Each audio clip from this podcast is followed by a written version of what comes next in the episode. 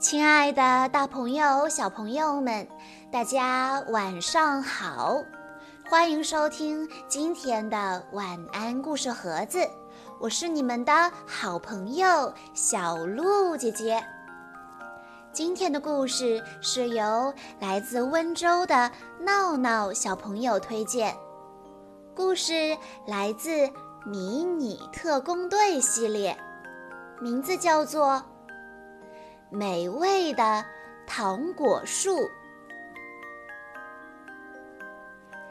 一个巨大的糖果机械怪出现在森林里，它打开胸前的开关，无数紫色的圆球立刻涌出来，挂在树上，变成了五彩的糖果。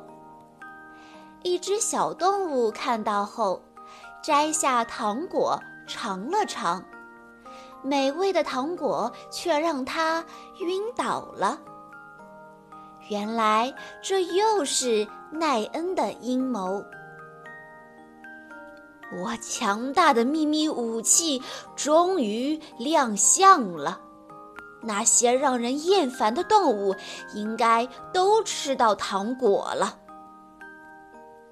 帕斯克。恭维地笑了。不愧是了不起的奈恩大人呐！在兰陵市里，秀智拿来一盆绿植，兴奋地叫道：“快来看呐，这棵树会结出糖果，是不是特别神奇呀？”四只小动物闻声跑过来。露西开心地说：“哇，真的好漂亮！”麦克斯走进小树，摘下一颗糖果放进嘴里，露西也跟着吃了一颗。两人兴奋不已：“好好吃啊！嗯，真的好好吃！”见他们这么开心。福特和秀智也摘下糖果来吃。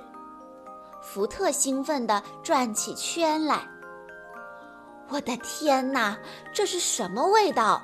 真是太好吃了！一旁的赛米冷静地说：“糖果再好吃，也只不过是糖果。你们真是太幼稚了。”秀智对赛米说。你也尝一尝吧，赛米不屑地说道。“不好意思，我拒绝。”露西摘下一个糖果，直接塞到赛米嘴里。“哇，真不敢想象，真是太好吃了！”前一秒还在抗拒的赛米，下一秒就爱上了糖果。赛米还想吃，却发现糖果已经被大家一抢而空。他失望地叹了口气。森林里，小动物们也都在摘树上的糖果吃，美味的糖果让它们上瘾，根本就停不下来。秀智家。大家把糖果树放在秀智的房间，等着糖果再长出来一起分享。赛米经不住诱惑，偷偷潜入房间，开始偷吃糖果。赛米，你在干嘛呢？还没吃几颗呢，他就被伙伴们发现了。大家。你一言我一语，都在责怪赛米。突然，变声器发出了紧急呼叫声。是呼叫，伙伴们，走吧！福特一声令下，四人火速赶往总部。司令官说道。小动物们因为吃了奈恩的糖果，处于危机之中。这种糖果吃的越多，就越想吃。最后大家会为了糖果而互相残杀。露西感到十分惊讶。啊，这不就是我们吃过的糖果吗？司令官继续解释：“如果不在三十分钟之内摧毁糖果机械怪，小动物们就会深陷在糖果的味道中无法自拔。”福特说道：“不要担心，我们会把糖果都吃，哦哦不，都处理掉的。”时间紧迫，马上出发！司令官发出指令。四个队员齐声回答：“是，司令官。”迷你特工队变身。看样子是糖果太好吃，他们开始打起来了。帕斯克看着正在争夺糖果的小动物们，感到非常高兴。就在这时，迷你特工队赶到了。福特看着得意的帕克斯说道：“制造出了美味的世界，一定觉得很不错吧？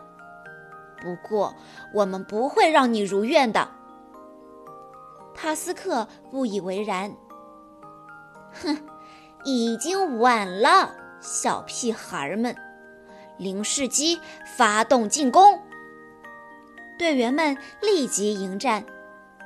光之枪准备，零式机不堪一击，在队员们的猛烈攻击下，很快就全军覆没了。帕斯克又派出两个蟾蜍怪，准备发射大炮。这两个家伙却被地上的一颗糖果吸引，炮弹掉在地上，竟然炸到了自己。帕斯克决定派出糖果机械怪。在巨大的怪物面前，四个队员显得有些渺小。真不得了了，我们得召唤特工汽车。福特发出指令：“特工汽车出动！”受到召唤，特工汽车立刻赶了过来。福特大声说道：“来吧，开始战斗吧！”四个队员轮番对糖果机械怪发起猛烈的攻击，可是他居然毫发无伤。这时，糖果机械怪突然开始反攻。只见一道刺眼的激光射来，露西冲上前来，全力抵抗。糖果机械怪又开始发射糖果炮弹，不过速度并不快。福特嘲笑道：“哼，太慢了吧！这种糖果一点儿都不可怕。”一听这话，糖果机械怪立刻加快了速度，一大波糖果袭来，瞬间粘在队员们的特工机甲上，他们没法动弹了。稍微放松一下就上当了，这可怎么办？队员们焦急不已。露西说道：“等一下，我有办法了。”只要把特工机甲的能量转化成热能，就可以融化糖果。这个办法果然好用，大家很快就摆脱了糖果炮弹。福特下令道：“好，现在将所有能量都转化过来，使用太阳之翼进行攻击。”四个队员完美配合。太阳之翼适时地发出致命一击，糖果机械怪一声惨叫，跪倒在地，瞬间腾起滚滚烟雾，被彻底的消灭了。干得好，大家辛苦了！迷你特工队又一次获得了胜利。小朋友们，你们知道？迷你特工队想出了什么办法来解决糖果炮弹吗？好啦，以上就是今天的故事了。